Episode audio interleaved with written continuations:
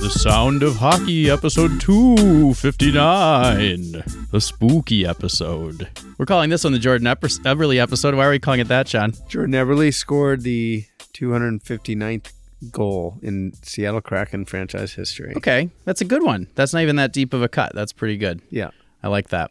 Um, although I think we've probably had Jordan Eberle before I don't know if we have. Okay. I mean, do you think we have? Um, I think just like statistically speaking, yeah, probably. I think we kind of went through every Kraken player at some point. But anyway, um, it's Sound of Hockey. I'm Darren Brown at Darren Fun Brown on the X, joined as always by John Barr. Hello, John. Hello, everybody. I'm NHL2 Seattle on the Twitter. And we're also joined as sometimes by Curtis Izaki. Hello, Curtis.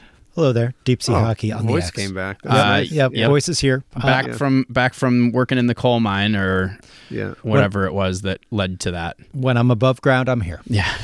Although Well, not technically, we are below at ground. yeah. That's true. Uh, in subterranean BarrDown Studios is where we're, we're recording on Halloween. Hence the spookiness at the beginning there. Um, you never know; there might be some more spooky interactions that Uh-oh. happen during the course of this episode. oh gosh, we're right there with you folks. Yeah. Um, I'm in costume. I don't know about you guys. What happened to you guys? You Got a little uh, panda and crossbones. Panda and crossbones, classic. Yeah. Um, it really is a panda with crossbones going through it. Is that as if to say you want to kill all the pandas? Is that what that's That's not indicating? what it's saying at all. okay, what's it mean? It's just a. F- Well, you can't. Okay, we're gonna need the bleep horn. Let's get. That's fine. Just get the bleep horn in there.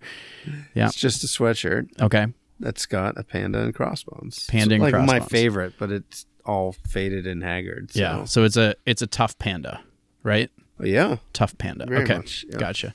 Um, well, if you must know, uh, s- since you guys didn't ask me what my costume is, uh, I've been watching the show Yellowstone recently with my wife. And uh, we were watching it this evening before we started recording. And I wasn't in costume. I didn't have any reason to be. But I was like, you know what? I could throw together a Yellowstone costume just in case we have trick or treaters. Then we didn't have any trick or treaters. And so I was just sitting watching Yellowstone wearing my Yel- Yellowstone costume. And I was like, all right, I'm going to wear it over to record too because no one has seen this fine costume that I threw together. So I got my cowboy hat. I got my basically a Canadian tuxedo, denim shirt, denim pants, and uh, sort of a denim colored jacket. I thought you were the archaeologist from Jurassic Park. Jurassic Park World Dominion. Okay. Uh, Actually, the same archaeologist that's been in several of them. But Oh, that's why The- you asked if I Neill was character. do, World Dominion or something. I didn't know what that meant. Yeah. So, okay. So, no, I'm from Yellowstone. I am John Dutton, I guess, which terrible. never, Terrible never character. seen it. It's not that good of a show. I'm going to be honest with you. People seem to love it. And we've, like, the way that we've thought about it is that we're committed, but not hooked. Like, Yeah, we're I gotcha. entertained by it. It's got some cool visuals because it all takes place in, like, you know, big sky country, but it's just not that well acted, I don't think. There's some very cheesy lines. I don't know. If people disagree Mm. You- out you there, I apologize. these But days, Curtis? Mm, a lot of hockey. Yeah. a Yeah, lot, that- lot of junior that- hockey. That is true. I don't even know how you'd physically do that. But um, we have a five star review to share. This one comes from KP49AK, which sounds familiar to me. Maybe this is an updated review. Um, it says, More farm talk, five stars. You're my favorite podcast, but I would enjoy uh, if Down in the Farm was a weekly segment with more Firebirds updates. Well, we have a pretty robust Yeah, Down in the Farm it's coming very It is, robust. it is Yeah. in this episode. So you're in luck, at least for this week. Noted, though. Uh, it says, Did Shane Wright or Ryker Evans score? At least Shane Wright did. Did Ryker Evans score at all this week? I don't believe he did. Yeah. Uh, is Kale Fleury or Chris Driedger playing like guys who are too good for the minors? Chris Driedger certainly is. He's he's off to a roaring start. Even if it's just 60 seconds an episode, I think there's enough content that fans would enjoy it, and I'm supportive of anything that gives quote unquote Chris more airtime. So Ooh. yeah. Okay, your check's in the mail. Yeah, stick. yeah, thanks, mom. stick taps for Andy and cheers. Uh, thank you very much for that fine five star review. I appreciate the both positive uh, feedback and also constructive criticism all in your five star review. Yeah. As always, write fi- write your five star review. You can pretty much say whatever you want. We'll read it as long as it's not too disrespectful. Even if you're making fun of us. Um, that is fine. Let's get to our Patreon starting lineup, which, in the spirit of the season, will be read tonight in the voice of the Count from Sesame Street. Oh my gosh. At left wing, Jeff M. Ah, ah. At center, CC. Ah, ah, ah. Oh, At right wing, God. John L. Ah, ah, ah. At left defense, Ashley.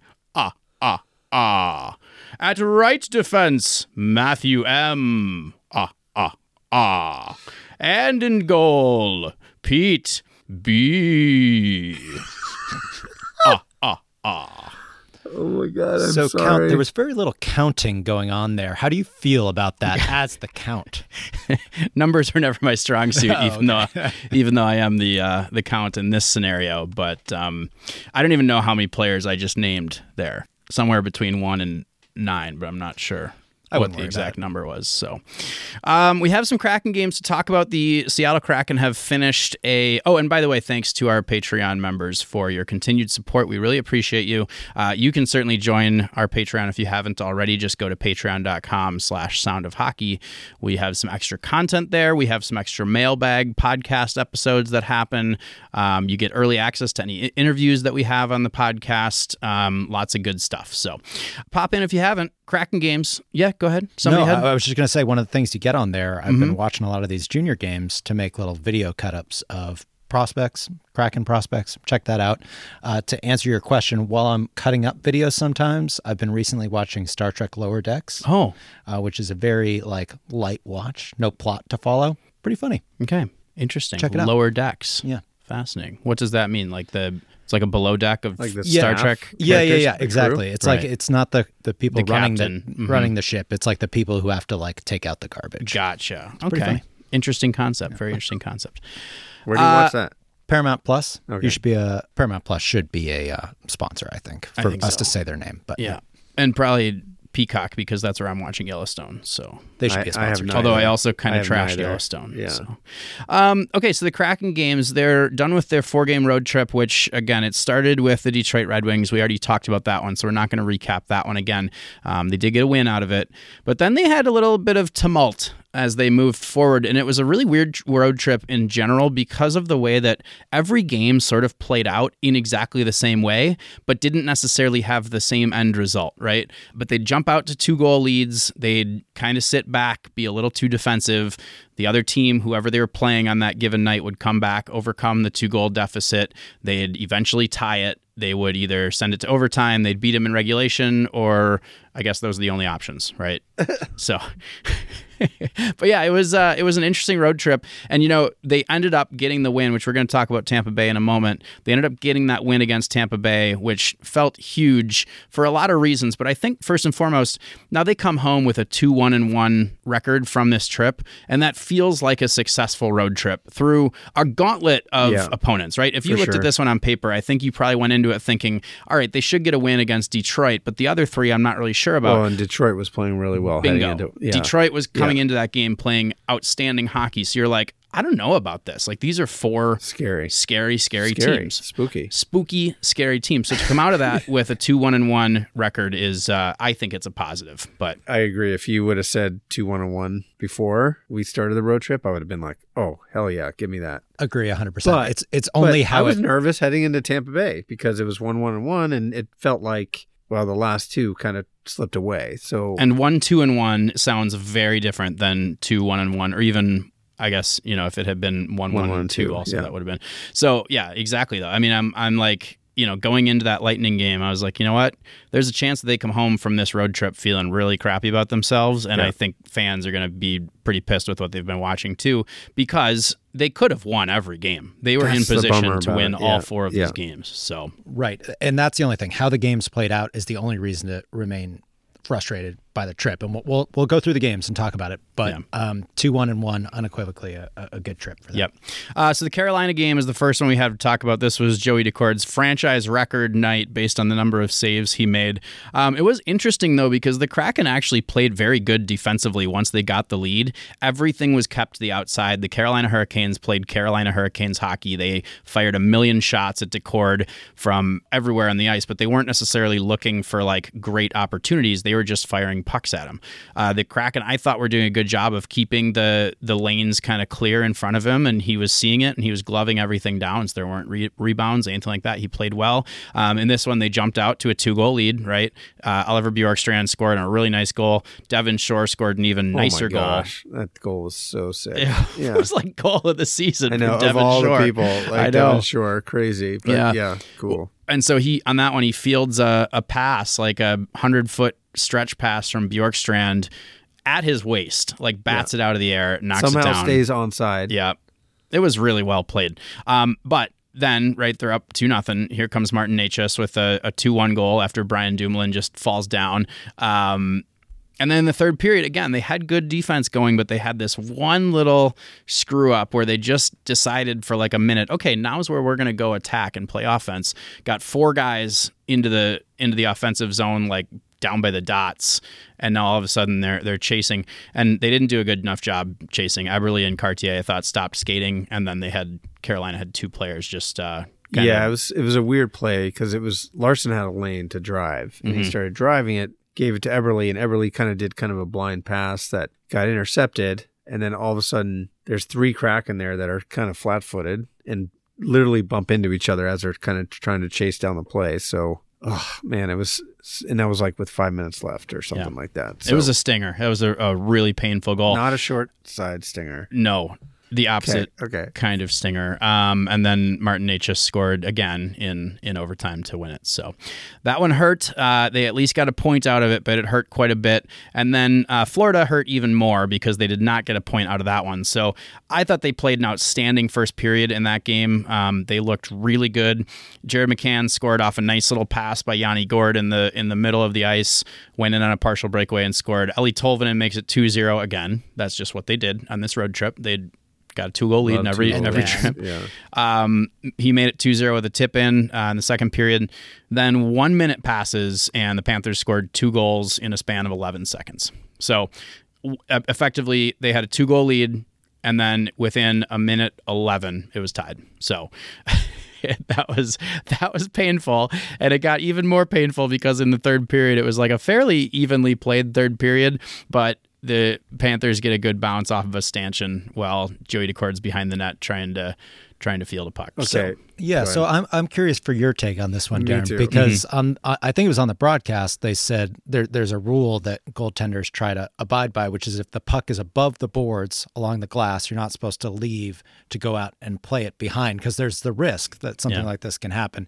If it's on the boards, you can go out and play it. Is that something that you've uh, you've internalized? I mean, I was never told that, but like I was never playing at a you, level you where don't go back there even if it's along the yeah the, yeah the, right. No, yeah. I mean I was never playing at a level where like the pucks were being rimmed in so hard that like you know it's it's just not like that when you're growing up okay. right? Like so so that was never a conversation i had. Like it never got that deep. Maybe i should have in retrospect but fair enough. But as our resident goalie expert yeah. how, how, did you feel about it? Did you think it was just an un- unlucky break or i thought it was a totally unlucky break. This is my take on it. And and i thought you know Hakstol kind of defended him too after the game. He's like you know look it hit a it hit a stanchion obviously, you know, it's a little riskier to go play it if it's up around the glass, but it's a bad bounce. That's what it is, right? That's but what he, he, also said. said it was it would be a lesson that Joey learned. Yeah, like he like literally said. Now he could have been talking about the Dumoulin pass, which sure, but which I didn't think was that bad. Uh, Dumoulin kind of screwed that up. I thought. I thought so too. He just well, Or he just- like hit just a rut, slipped. got Yeah, tangled either up. way, yeah. So that's why I think he was. But he, he also like quickly said, you know, hey, at the end of the day, it was a bad bounce. Yeah. Right. Like, It is. I mean, it's bad. Like, there's no reason for you as a goalie to assume that because bad bounces happen off the boards too sometimes, right? There, it hits a hits a crack in the door by the Zamboni, whatever. Like those things happen. It happened in the Tampa Bay game, which we'll talk about in a second. Yeah. Down by the Tampa Bay goal, it just Uh-huh. happened there was no crack in there to just knock it right in. Yeah. But it happened again in that game. Yeah, but um, I don't know. I, I have a really hard time blaming the goalie when the puck doesn't behave the way it's supposed to behave. So- maybe I'm biased Yep. because I'm a goalie and obviously I'm pro Joey. But I mean, the puck is supposed to hit the glass and just go around. That's what it's supposed to do, right? Well, So, and let's let's kind of talk about Joey. That was his third start in a row, hmm right? I thought it was an interesting call, three games in a row. However, uh, Hakstol kind of addressed that by saying like, you know, he he had a lot of momentum, positive momentum going into the game. But w- what are your guys' thoughts on having Joey start all three games? I loved it. Why not? I mean, if your guy is playing well, he just set a franchise record. Um, your other guy hasn't won a game yet. Why not keep playing the guy that's helping you win games? Like they're in a they're in a hole right now.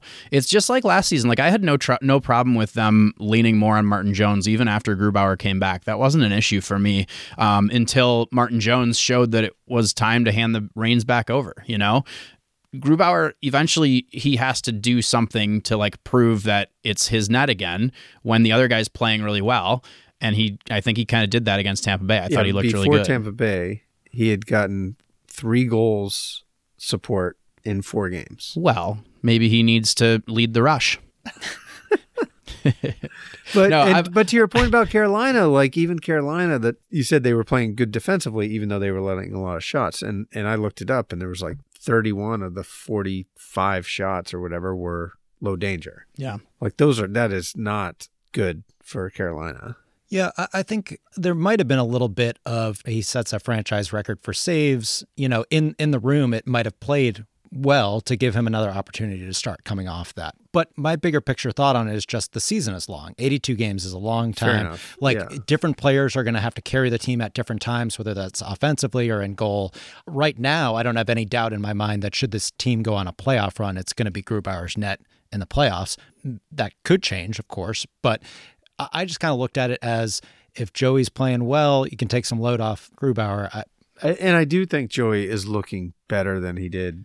I mean, I think he's looked fine most of the season, but the early games there was some moments where he looks like he was still adjusting to the NHL level game. That's just my uneducated read on it. And but now he looks a lot more comfortable, and and in those games he was Yeah, very he- particular. Yeah, he's looking yeah. A lot like he looked at Coachella Valley to me last year. Uh, and it is playing this active style where these bad bounces are going to happen from time to time. But you get the positive of it too, where he's clearing pucks that Philip Grubauer might not, or he's doing a poke check to knock away a, a breakaway before a shot is even taken. It looks really risky. It doesn't always pay off. But the way he plays, the balance worked last year in Coachella Yeah. Valley and is looking like it's working so far. The Florida game kind of makes that tough to swallow because he was out of the net. And I, I could imagine in that scenario, Philip Grubauer might not be. That doesn't mean it's right or wrong. Uh, I just imagine perhaps Grubauer might have played it differently, and maybe it's a different outcome. That's tough to swallow, but the big picture of things, the way Joey plays has worked for him at the AHL level, and it's looking pretty good to me so far. For the record, I would have tried to go and get the puck if it were me. I don't think that's. I don't think so. I think we should. You don't think I would have gone to We're try to gonna- get the puck? I'm going to try. I'm going to test that. you theory can't out. shoot it as hard as that puck was going. I, I know people who can. well, let's not have them shoot on me then, because I'm sure I would get hurt. Are we? Yeah. Any update on the Patreon level for uh, Uh, shooting Oh, yeah. pucks on Yeah, it was 500 a month. We Fi- talked about that. five hundred a month to to shoot pucks on?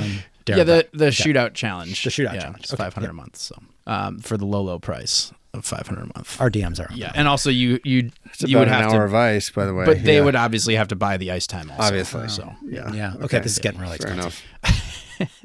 enough. Um, Tampa Bay game. So if the Florida game left a bad taste in your mouth, the Tampa Bay game felt like it was about to e- leave an even worse taste in our mouths, but then it ended up leaving a great taste in our mouths. So it all sounded very A strange. lot, a lot of didn't it? mouth talk. Yeah. Yeah. All No, right. I mean, the Florida game particularly particularly stung me because I mean, I just have, um, you know, Vegas always seems like a tough matchup, but there's no team for me that I go into with, with less confidence on behalf of the Kraken than the Tampa Bay Lightning.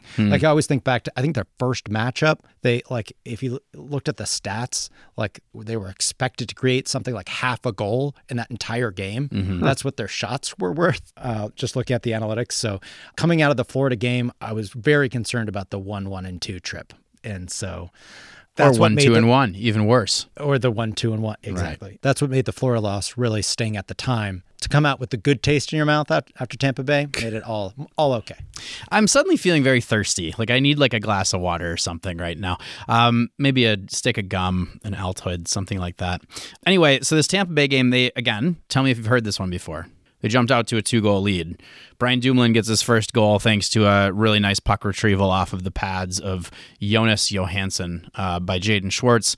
Uh, he sets up Justin Schultz. Schultz shoots. Dumoulin gets the rebound, scores. Yanni Gourde scores off a nice backhand pass by Kailer Yamamoto, who definitely had his best game as a Kraken. Yamamoto was awesome in this game. Um, Agree. As was Schwartz. But then, of course, they give up the answer 30 seconds after that by Tanner Jeannot. So um, now it's back to two to one. They extended again to Yamamoto with a, a Yamamoto power play goal, assisted by Jaden Schwartz, who was awesome, as I mentioned.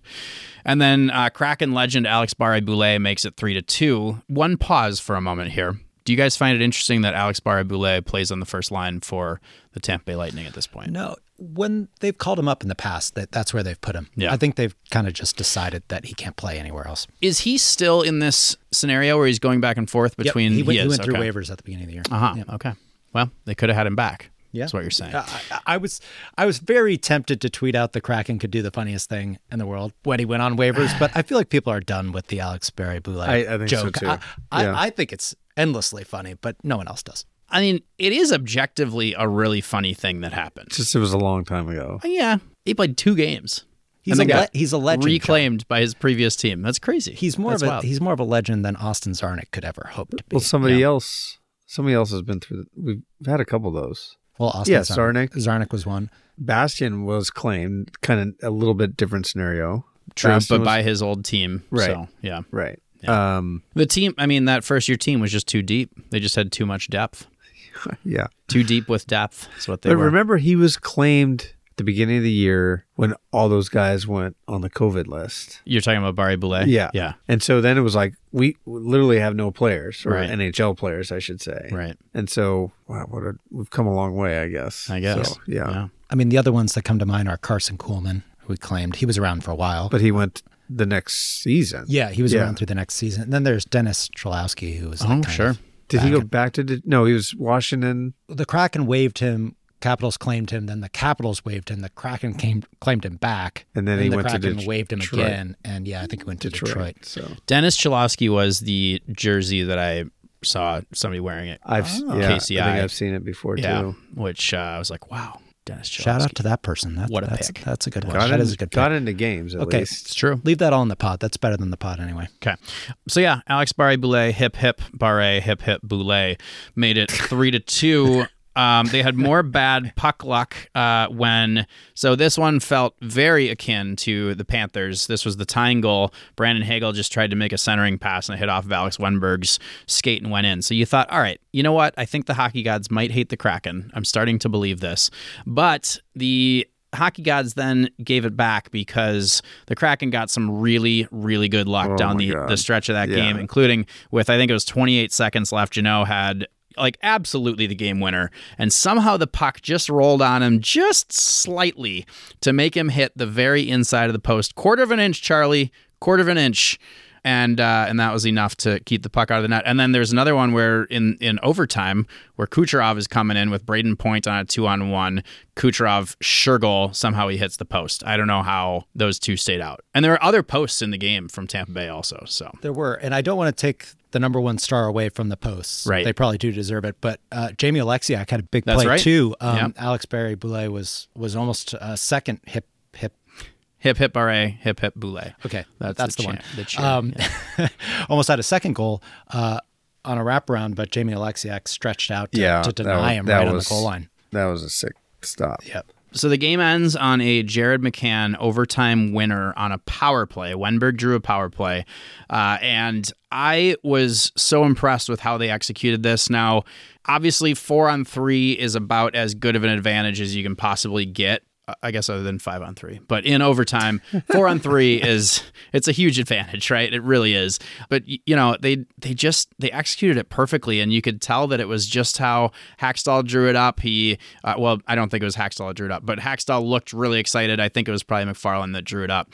But man, it was a beautiful play. Just a little little handoff between Bjorkstrand and McCann that got the top guy moving a little bit. Little you know one touch passes to Bjorkstrand, it done back to McCann, and then McCann rips it home. So um, loved loved loved how they scored that goal. And the power play has been producing recently, yeah, hasn't it? I was just gonna say, like all of a sudden the power play has been doing well. They they actually haven't been getting that many opportunities over the last three games, but going back a couple more, I think they're they're over thirty percent in the last five games, um, and they're I think they're ranked eighth right now in the the NHL as far as power play execution. So who would have thought it? So penalty kill is a different story though. We're kind of struggling a little bit there, but that the Detroit three power play goals in the third period like hurt the the math there. So but- Yeah.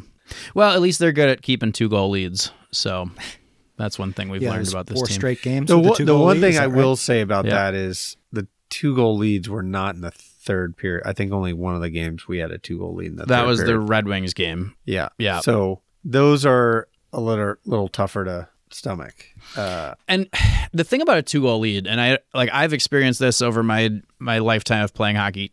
People are like they always say like, "Oh, two goal lead, toughest lead in hockey." It is hard to keep a two goal lead, especially when you get it early in the game, because you- inherently do just you want to go offense or do right. you want You're to like, do I want to keep going and like kind of? And the other thing is, I think you're like, especially if you get two really early, you get this little thing in your mind where you're like, oh, we're gonna crush these guys tonight. Like we're we're on fire. We're scoring, no problem. And then you just kind of ease off the gas just a little bit, and then all of a sudden it's it's coming right back your way. So yeah, there's there's something about those two goal leads, and I thought Jared McCann hit the nail on the head after the game against Tampa Bay, where he said, you know, I just think we need to keep playing a little bit more offense when we get those leads. Like I don't, I think we have this tendency to to want to sit back and let guys skate towards us. Um, we need to play a little more offense. And I think he's he's absolutely right there. So, um, all right, KP forty nine AK, get ready because we are Yeah, heading This is your moment. down on the farm. Moo. Do you want to do this, Curtis? You want to go down on the farm? Well, that was the request from KP forty nine AK Uh, was to get more Chris time. I don't know who this Chris is, Yeah. but I'll, I'll give it a shot in his stead. Okay. So Jagger Firkus uh, was named uh, WHL Player of the Week. I think it's maybe his second time being named Yep. WHL Player Yep. of the Week this year already. In 14 games, he has 16 goals, Okay. pretty That's good, all right. That's and all right. 13 assists, That's all right. more than two points per game. More than a that's insane. More than a goal per game and more than two points per game. And right? uh, you can track it down on the X. Uh, one of the guys over at Elite Prospects put together a cut up of all of Jagger Firkus's goals Mm-hmm. from this year, and um, there aren't too many cheapies in there. He's really showing the skill level this year. It's been impressive. And as long as we're talking about impressive junior players, Carson Rehkopf was named Player of the Month for the OHL, Friend of the pod. yep. friend of the pod. Friend of the pod. It's Playing pretty well right now. He in 13 games has 14 goals and nine assists. Hmm. Uh, leads the league, leads the OHL in goals. So This seems like a good thing, right? To have the guy who's leading the WHL in goals and the Firkus is not leading in goals. Okay, but is he leading it in points? No, Oh, he's he's not- he's, Oh, like- well then he's- forget it. He's no, he's top three. He's yeah, he's he's he's top three. But to have those two guys, Oh, right? absolutely, absolutely. Who's leading it? Who's leading the WHL? The WHL's a draft eligible guy. Okay. He's a B rate. I looked at him like, who's this guy? And he's- he's a B rated uh, prospect. Okay. according to Central Scouting. I don't know if he'll sustain it, but we'll get Chris on the topic. Oh yeah. Okay. I need to make a video of this guy. Okay, moving on. Uh Tarek uh Paraskak. Yeah. I'm sorry, what? Uh nope, I will not be repeating that. You'll have to Tarek rewa- Periskak? Tarek Paraskak. That's that can't be how you pronounce it. Parasek? You Tarek can look it up, and you can do we're, it. We're, going to look it up later. All right. Um, well, carry on with down. on Well, we're gonna we're gonna carry on now to uh, the Coachella Valley Firebirds. Ryan Winterton and Jacob Melanson had uh, their first professional goal each on Saturday night. Jacob Melanson's goal was briefly thought to be a Max McCormick goal, but Max McCormick informed the officials, I guess, that he didn't touch the puck, and so uh, Jacob Melanson got the goal. And then Ryan Winterton scored really late in this one. I, Yeah, I think it was the eighth goal when Yeah. the, the game was They were up- at the time was seven nothing. Yeah, it, to put them up 8 0. They ended up winning 8 2.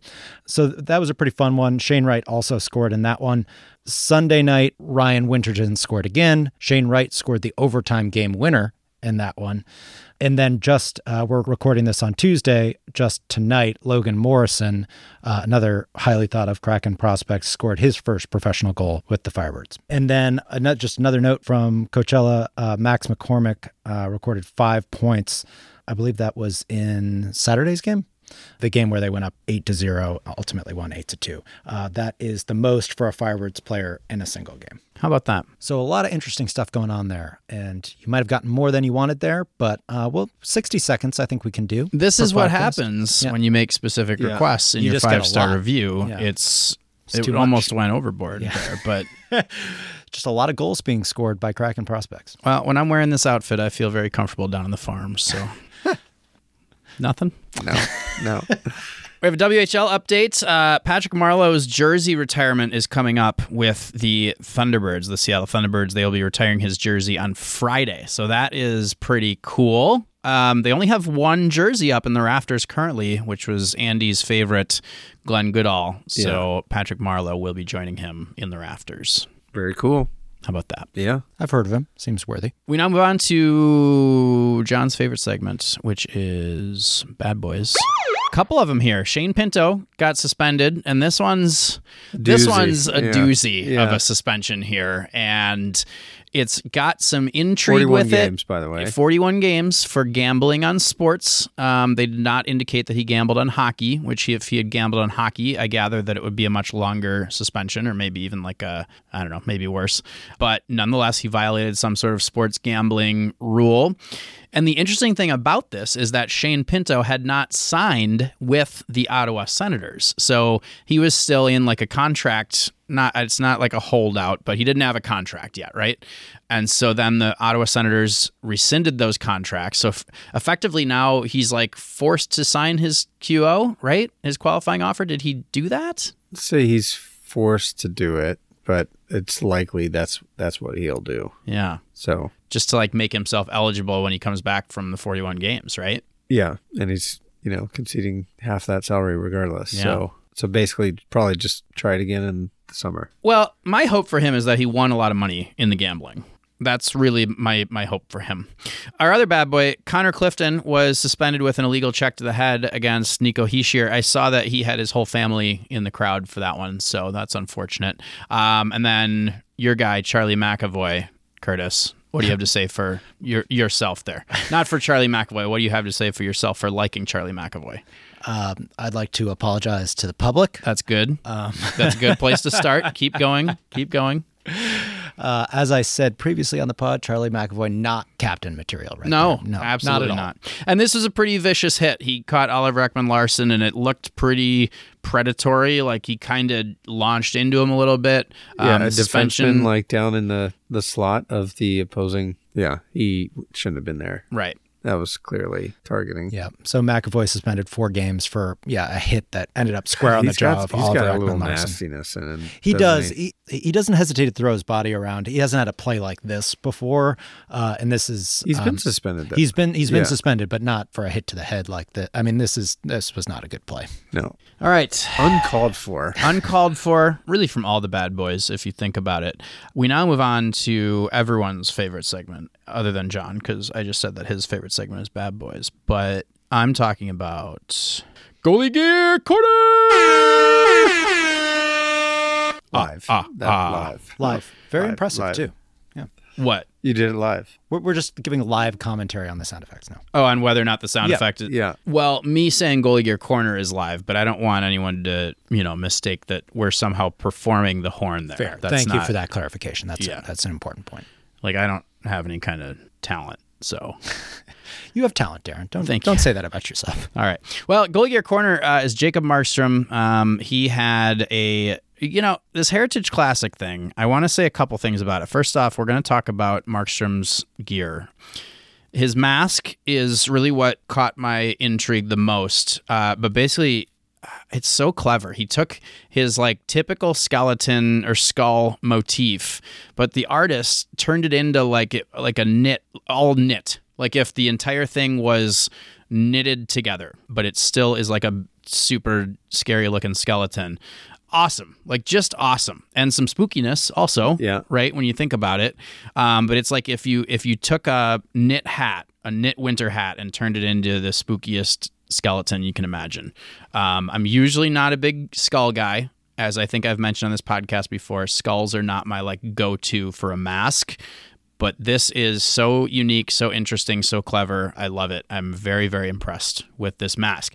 Now, what I wanted to mention though is that he also had um, a setup for his, his CCM setup for his pads, blocker, and glove that I thought were just like ver- vertical lines at first glance, but then I saw some close-ups and they had the exact same knitting on them, Oh, like wow. printed. So really impressive in in my humble opinion here just this whole this whole thing is just awesome so well done Jacob Markstrom, super interesting, and that's uh, JBO Airbrush is his mask painter. We do have also a late breaking mask to include here on Goalie Gear Corner. Devon Levi has a brand new Star Wars mask. Remember, he's a big Star Wars guy. So this will go with the Buffalo Sabres goat head uh, uniforms, but it's all like lightsaber motif. So on the back plate, there's handles that are holding, well, that like, you know, are the start of the lightsabers. And then the actual lightsaber beams come up and over the top of the mask and all the way down until they're actually cutting his numbers on the chin of his mask. And it's, it's super cool. Very, very creative. This one's from Sila Brush. Uh, I like it very much. So well done. Devon Levi continuing to stick with his Star, Star Wars Very theme. nice. He does nice. also again have on the right side of his mask uh, the Buffalo Sabres logo, except that one of the swords is replaced with a lightsaber. So it's very nice, Very nice. sharp. Yeah. All right, that's our goalie gear corner. Um, we have to go into kind of a, a sad turn here for a couple of minutes while we talk about what happened in the uh, the UK Elite Ice Hockey League. I'm sure you've heard about it by now. There's been a lot of chatter about it on social media. Uh, but Adam Johnson, who briefly played for the Pittsburgh Penguins and also played for the University of Minnesota Duluth Bulldogs, uh, died after a an on ice incident where he got cut by a skate, and it was. Um, you know, it's one of those things where uh, people were, you know, had their own hot takes on the internet, and uh, they had unfortunately video of it circulating around. And I saw a very brief clip before realizing what I was watching, and I can't even imagine anyone that was involved in that that night. Uh, you know, I, I think about it from a hockey player perspective and somebody who's around hockey players all the time, and um, it's hard to fathom that something like that can happen in our game. It really is. Um, and uh, yeah, it's it's generally very scary. I feel so bad for um, his family, his friends, his teammates, um, everybody again that was in the building that witnessed that that night. Um, just horrific. So um, I am curious to see what what impact this has moving forward. You know, there's been some some technological improvements in terms of the clothing that players can wear the you know the neck guards. Um, it's not just the neck that needs to be protected but you know there's different different arteries. We saw the scenario with evander kane last last year where he was very lucky um, you know but there are new products that players can wear to protect these areas of their bodies. And um, so i'm curious to see if if more of that gets um, adopted moving forward here after this. But um, yeah horrific thing. And i'm i'm sorry to everyone that's uh, a that saw it and b that you know had any kind of uh, involvement in that game that night. So, anything you guys would add? No, brutal scene. I mean, altogether, and uh, I mean, I'm not surprised, but it sounds like he was a terrific human too. That uh, a lot of people had good things to say about. He played with Karson Kuhlman, Mm-hmm. and so I saw some quotes from Kuhlman as well about him, and just tough. I mean, it's yeah, it's just I, I have no words right for that family and him doing playing over there, and uh, just just stinks. Yeah. I'm I'm still still numb from it. I mean, the the only thing the only thing I can even bring myself to think about is just what you were talking about, Darren. With you know, are there any safety measures going forward that should be thought about? I mean, players are just getting bigger, stronger, faster, um, and you know, hopefully, safety technology can keep up. I know there are some leagues that. Uh, you know, mandate the the throat guards. I think some of the Canadian junior leagues do. Um, and I know the EIHL, the league where this happened, is is going to that. Immediately, I would assume. Uh, Yeah. Well, starting in the new year, I think they were worried about like some supply chain issues to make it immediate. So, but as you said, it's it's not just that; it's other things as well. So, Right. um, but the NHL, I believe, has said that they're gonna, you know, they're initiating a review to see whether they should move in that direction too. So, Right. Yeah, and I mean, there. That's the thing is like they're growing up. I think this this kind of technology, like we had to wear throat guards growing up, and a lot of players didn't like them because they were really restrictive. Like they were, it was like wearing a stiff turtleneck. You know, like it was uncomfortable.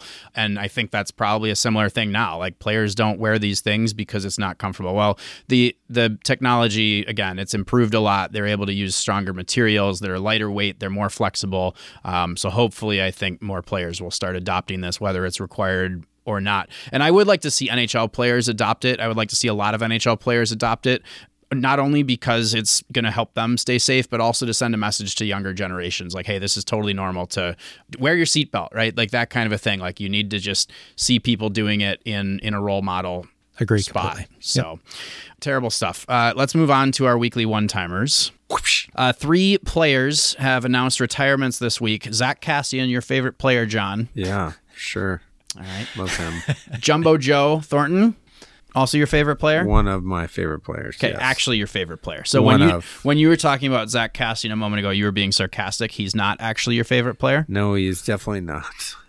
Okay, Jumbo Joe is actually. I just want to make sure One that I'm clear. One of. Yeah. I like a lot of players, and Jumbo Is he your has been favorite player who announced his retirement while shirtless? Yeah, where does he rank on your shirtless retirement announcement list? Let me think about. I still want a uh, a shirtless Jumbo bobblehead. Yeah, I know they made those, those, were right? pretty cool. Yeah, they yeah, did. those were pretty cool. Yeah, Um, and then Paul Stastny also retired. How about him? Favorite? I liked him. Liked him? Actually, he was pretty good. Seventeen years, I think, in the league. So. Polly Walnuts. Yeah. Yeah. Um, those are three legitimate names though that all uh, have Wow, announced come their. on. Kassian's not like Two and a half, I guess. Kassian is not good player. Like he played a decent amount. He played an important role. Oh my god, he stinks. he stinks. We're gonna have to find a way to bring up Zack Kassian on a consistent Yeah, Oh basis. we're gonna oh my move God, yeah, we're gonna bring like- this up. Man, when I retire, I hope that you have nicer things to say about me, for sure. And today, Darren Brown retired from 17 years of podcasting. John Man, Barr that said, guy stinks. and I quote, I mean, I've seen guys that suck at podcasting before, but Darren Brown was the suckiest bunch of sucks that ever sucked. Just, just terrible. Oh my god, I can't Terrible. believe you love Kassian so much. I don't love him. I just thought, you know, I thought he was a kind of guy that I never liked my team playing against because you never knew what he was going to do. he Thought wasn't even that good. All right. Well, um, congratulations on your retirement, Zack Kassian. Jumbo Joe, I mean, we knew he was done, but he finally made it official. And then Paul Stastny, I think this was was this kind of a scenario where like maybe he was considering playing, but then didn't like find a home. Is that kind of what happened? I think that's what happened, but because Yeah. he's been bouncing around the last couple years and played what relatively well. Yeah. So Yeah, but he was getting up there. I think he was Yeah, for 37 or 38 years old. So, um, our next weekly one timer probably deserves more than just a weekly one timer in retrospect, but it's where we put it on the show notes. The PWHL has filed the following trademarks. Now, we don't know necessarily if these are the team names, but it does seem interesting that they filed these. And credit to whoever it was that dug this up. I don't know who it was, but somebody dug it up to find out what they had trademarked. The names that they trademarked are the Toronto Torch. Um, I think I'm going to get heat from Toronto people there because I, I you're not supposed to pronounce that second T, and I did. The Toronto Torch, the Montreal Echo, the Ottawa Alert, the Minnesota Superior, the Boston Wicked. That's John chuckling for the record. I just want it to be known who just chuckled at that. And the New York Sound. what are you guys' thoughts? reaction. You laughed at it, but I think the Boston Wicked was my favorite of the lot. Oh, it was there. your favorite. I think it was pretty routinely criticized as the worst. of I the think names, they so. I think they all got criticized a little bit. I think just I, here's my thing. I know that the Kraken don't have an S at the end of their name. Oh, we've been hmm. over this. Okay. I know we Here have. we go. Yep. Right? Yeah.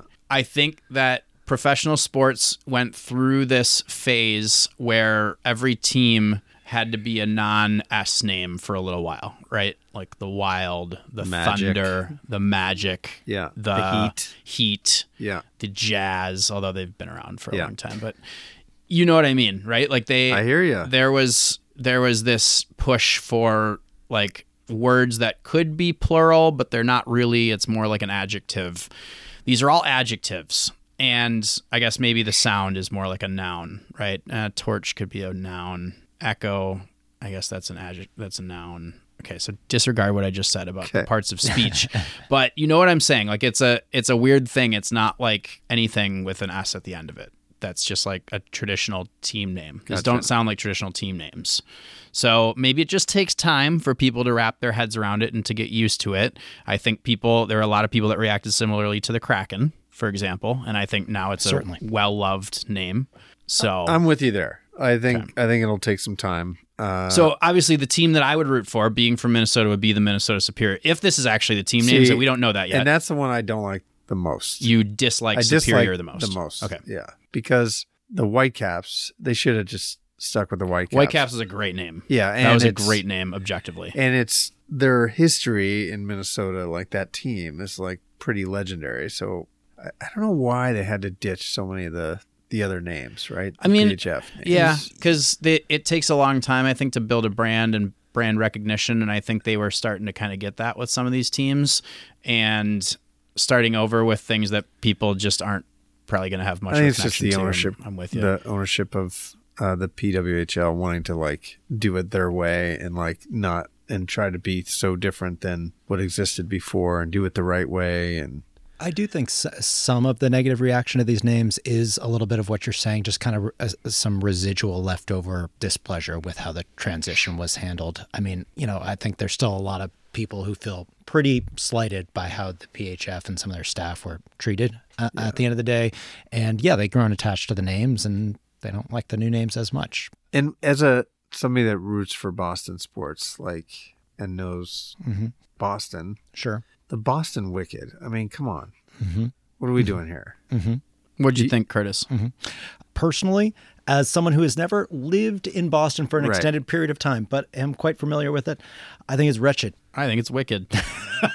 um, I Teed that one up for you. so thank You're you. a big w- Wicked fan in Broadway, aren't you? I do. I have seen Wicked. Yeah. It's not my favorite Broadway show, but it's. I'd say it's top five for me. Is it? for sure? And I've probably seen it six times. yeah. I don't know. I don't know if I'd put it even in my top five, but it is good. Give me your top five on the spot. Uh, on the spot. Let's go. I don't want to put Hamilton at the top because that's a little too cliche. Um, the one that I I find most memorable was this show that you've probably never heard of called A Steady Rain. That was that was the first Broadway show I ever saw, uh, which was Daniel Craig and um, oh wow, who's the Australian guy that tap dances and um, he's like Hugh- Hugh incredibly talented. That's right, Hugh Jackman. It was just those two on the on the stage for ninety minutes. It was awesome. So that was my first. Was my was there a probably my top- Broadway show? A Broadway show um, on A Broadway. musical. It wasn't a musical. I'm sorry. Oh, Does it have to okay, be that's- musicals? Yeah, it has to be musicals. Yeah, Well, it's a play, Broadway play. yeah, I know. Okay. Um, I'd say musicals. Book of Mormon was hilarious, problematic, of course, not not for everyone, but um, saw it with the original cast. Not to brag. Newsies was actually pretty great on Broadway. Very well done. Um, trying to think what else I really liked seeing. Lion King, And I never saw Lion King. Um, Chicago, never saw Chicago. Rent. Never saw Rent. Some of the ones that have been around like forever, we never went to see. Drowsy Chap- Chaperone. No. Huh. No. Um, I really, really liked uh, To Kill a Mockingbird. We saw that, and I saw Of Mice and Men. Also, those are not musicals, but those are great, great plays Yeah. too. So, I think I saw Of Mice and Men with James Franco. I think was the lead in that one. It's saw-. I think it's God of Carnage. Oh, with, with uh did I see that? Sopranos guy. Oh yeah, I didn't see that. I did not see that, but I remember when it was out. Um, yeah. Anyway, um, sorry. this got off the rails big time. Yeah. So you know what I was going to say though? I started to talk about, you know, if I were to going to pick a PWHL team, I would pick Minnesota Superior just cuz I'm grew up in Minnesota. I don't know if you guys know that or not.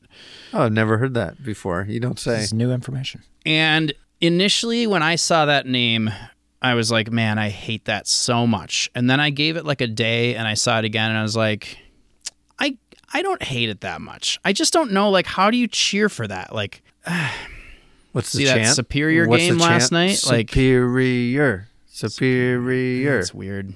I don't know. superior. No, that's not going to work either. No. It's a, yeah. The soups. Call them the soups. The soupies. Sure. there you go. You- Yeah. You found it. Supersonics might get a little upset Okay. about that. I didn't. I don't know. It, initially, I hated it. It grew on me just a little bit I, with time. I don't hate them as much as like other people do. Yeah. But I know this was Not that well received. no, and there's a couple in here where I'm like, what are they thinking here? Okay. So Those are our weekly one timers. We close the show with our tweets of the week. Uh, neither of you have tweets of the week written down. So do you have tweets of the week? I do. okay. I can do one. Okay. Well, well. Surprising me here. Good. John, go ahead. Okay, two parter. Uh, the first is a tweet. It says Bedard gets the party started early, and it's a highlight of Connor Bedard scoring on against the Arizona Coyotes against uh, Connor Ingram. Do you remember him? Um, and then the retweet is one time I'm going to be on the good side of one of these clips. I'm telling you, and it's Connor Ingram tweeting that. Ah. Okay. They did. Uh, Coyotes won eight one, so uh, he he was all right. Hedwig and the Angry Inch was really good too. Like that. I saw that one. Yeah. on Broadway. I had Michael C. Hall. Kinky Boots. Have you ever seen that? Never saw Kinky Bo- Boots. it's no. pretty good. Michael C. Hall played Dexter also. If you're trying to think who Michael C. Hall is, so Uh, I've never watched Dexter, okay. Well, that's I, but I'm helpful. familiar with the show, Mm-hmm. and yeah. LBJ all the way. We saw that with uh, Bryan Cranston played LBJ. See, you've good. seen like plays. We would lean towards, but we'd lean more towards plays. We'd go for those ones that were like like really big actors doing dramatic things. Oh, for is usually what we'd go for. Yeah, So yeah. yeah. Anyway, and rush tickets are Yeah, Totally, so we I saw totally obtainable. James Gandolfini James- in, right. in God of uh, God, Carnage. of, God of Carnage, and Yeah. then uh, he was the guy from Dumb and Dumber, one of the Jeff Daniels. He was in. um Wasn't he Atticus Finch? To Kill a Mockingbird, or was he in Uh, God of Carnage? he was in God of Carnage. Oh, yeah. Wow. So those two, and then and then two One others. of the guys from Dumb and Dumber. Curtis, what's your tweet of the week? All right.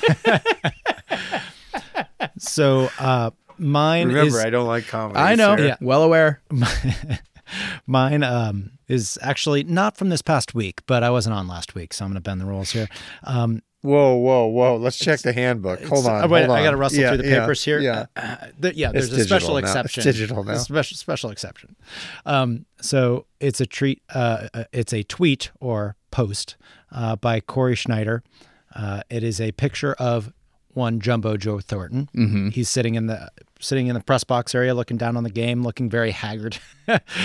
and there's a screen in uh, behind him uh, that's is showing on the screen, by the way. well, let's. Uh, Okay, all we can we can all leave right. that to imagination. It's the Kraken post game uh, is on the screen behind him, and Cory Schneider says one of the best people in hockey and Joe Thornton, and the be- one of the best people in hockey he was referring to happens to be a very good friend of the pod. very the best friend of the Oh, pod. the best Yeah. friend of the pod. Yeah. So I leaked that this would be my tweet of the week to a to another friend of the pod at a local watering hole, and it was then disclosed to this very best friend of the pod who tweeted it out. So kind of, I learned my lesson. You don't want to di- divulge your posts of the week in advance because they might get out there. Okay, I'm still doing the math on what you just said at the end there, confusion. um, and I think I need to actually see the tweet because I'm a little a little bit lost, but I don't doubt that it was awesome. The tweet So- was it, it was essentially uh, playing off, assuming that people were would think Joe Thornton was the person he was talking about. It's really behind him was the very best friend of the pod on, the, on the TV, Alison Lukan. oh, Alison. Oh, that's oh, you who were you're- just doing that for okay. I Well, no, I was a little confused, but I I do know who the best friend of the pod By the is. way, Hadestown. Mhm. Have you seen it? I have not. My It's- wife saw it. you know, it's coming to town, Yeah, or it's in town, or something Yeah. like that. we already If live you're not in on Hades. Patreon, it's mostly this. San Jose Sharks uh, had my tweet of the week, so they have not gotten off to a very good start. I don't know if you're aware of they this. have not. I- I'm like, have they I won a game they get yet? their win before they play the Kraken. What are they at right now? Are they 0 and Oh and eight. I Oh and eight. Okay. Um, so anyway, they, t- you know how the teams will always have to tweet out like it's usually like a graphic of you know the teams playing each other, and it'll be like we fought hard tonight, right? And it'll just have the final score. So they tweeted final score, and it's uh, a classic "Where's Waldo" image, the one where they're on the beach and you have to try to find Waldo like among all the beachgoers. And the final score is in very light white coloring, like floating around in the ocean. And it says, if you zoom in and look really closely, it says 6 0 Lightning. Oh my god. It was it was really good. I thought that was really funny. oh, it's so great. I mean, yeah, I mean, the social media intern earns their money in bad times, right? That's- good times. I think the you're tweets right. write themselves. Yeah, I think you're right. Um, okay, those are our tweets of the week, and that's our show. Uh, it's been a spooky one, folks. Thank you so much for tuning in. Thank you again to KP49AK for the very kind five star review. Leave your five star review on Apple Podcasts. We'll read it on next week's show. Make sure to uh, subscribe on Apple Podcasts, subscribe on Spotify, subscribe on Pocket Casts. Still can't commit that one. Um, join our Patreon if you haven't already. Patreon.com slash sound of hockey. We'll talk to you all very soon for episode 260. Cheers.